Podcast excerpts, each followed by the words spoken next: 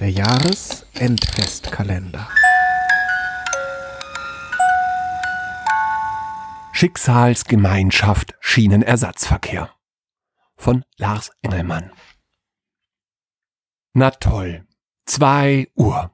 In ein paar Stunden wird die Weihnachtsgans tranchiert und ich hänge hier mitten in der Pampa fest. Noch über 500 Kilometer Busfahrt vor mir. Dabei wollte ich doch nur über die Feiertage zu meiner Familie. Da wäre ich ja auch längst, wenn, ja, wenn nicht mein Zug irgendwo hinter Leverkusen im Schnee stecken geblieben wäre. Klar, natürlich habe ich mir weiße Weihnachten gewünscht. Gab's ja in den letzten Jahren selten genug. Aber genau dieses Jahr kam der Wintereinbruch mal wieder sehr überraschend im Dezember. In Bochum stieg ich in den Zug. Ein paar vereiste Oberleitungen, drei Stellwerkstörungen und eine defekte Heizung später sitze ich in einem Bus. Manche der anderen Fahrgäste sind nach dem Zugausfall umgedreht und zurück in den Pott gefahren. Andere haben ihr Ziel schon erreicht oder sitzen nun auf Bahnhöfen in fremden Städten und warten, oftmals wohl vergeblich, auf ihre Anschlusszüge. Für mich gab's kein Zurück. Für mich gab es nur diesen Bus. Genauso wie für drei Frauen Mitte 50, die in Frankfurt einen Flug nach Ibiza bekommen müssen. Fünf Studenten, die sich abwechselnd über Astrophysik, Gender, Mainstreaming und die Aufzucht bestimmter Pflanzen unterhalten. Einem Typen, der vor seiner Abreise noch schnell einen Glühweinstand geplündert hat, einer jungen Frau mit den wunderbarsten Löckchen, die ich je gesehen und dem lautesten Schnarchen, das ich je gehört habe, und einem Busfahrer, dessen allererste Amtshandlung darin bestand, uns Fahrgäste nach dem Weg zu fragen. Trotzdem, wir kamen eine Zeit lang recht gut voran.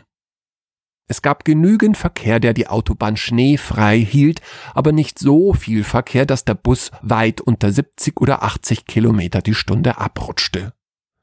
Je länger der Feierabend hinter uns lag, desto größer wurden jedoch die Lücken in der Autoschlange vor uns. Welche Stadt kommt als nächste? fragt der Busfahrer.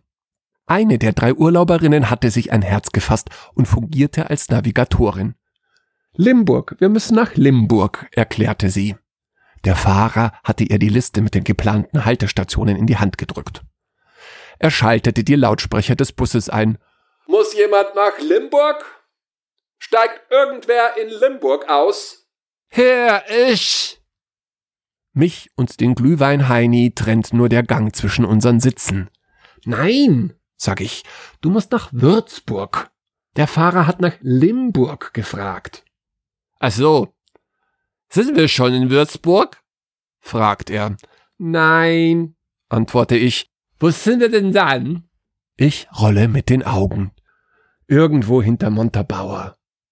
Der Typ holt sein Handy raus. Ja, Marco, du kannst schon mal losfahren. Ich bin gleich am äh, Bahnhof. Ich lache lautlos, der Bus bremst. Scheiße, ruft eine der Urlauberinnen. Vor uns fährt nichts mehr.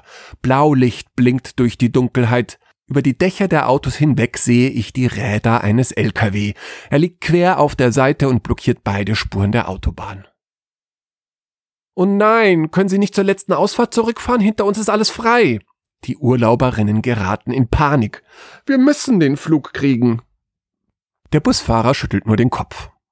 Zwei der Studenten kommen von ihrem Platz in der letzten Reihe nach vorne. Geht's nicht weiter? fragt der eine. Ne, antwortet der Busfahrer. Die junge Frau mit den Löckchen hört auf zu schnarchen und streckt sich. Wo, wo sind wir? Der Glühwein-Heini antwortet. Wir sind gleich in Würzburg. Sie lächelt. Ah, das ist schön.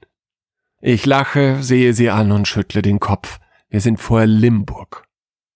Ihr Lächeln verschwindet. Der Betrunkene nimmt wieder sein Handy.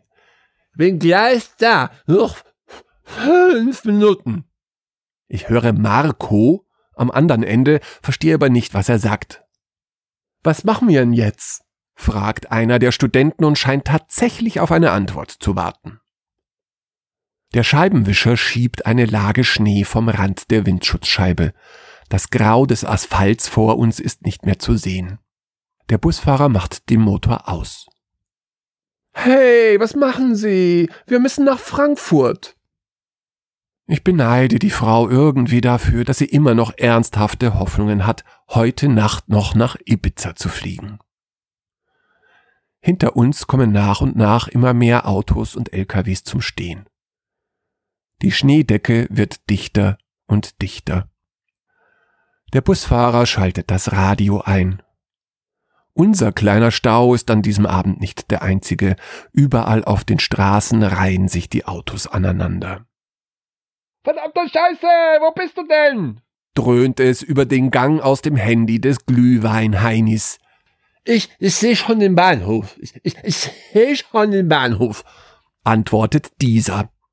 Nach dem Auflegen fragt er wieder, wo sind wir? Ich antworte wieder, vor Limburg, aber es geht nicht weiter. Scheiße! Wäre ich mal mit dem Zug gefallen. Die Frau mit den Locken beginnt laut zu lachen. Alle stimmen ein. Plötzlich flackern Lichter zwischen den Bäumen der Autobahnböschung. Das sind Leute, ruft einer der Studenten, und tatsächlich durch den Schnee im Unterholz warten Menschen mit Taschenlampen. Einer davon tritt auf das Auto vor uns zu und beugt sich zum Seitenfenster hinunter. Zwei, die einen geflochtenen Korb tragen, kommen direkt auf den Bus zu und klopfen an die Tür. Der Busfahrer macht auf.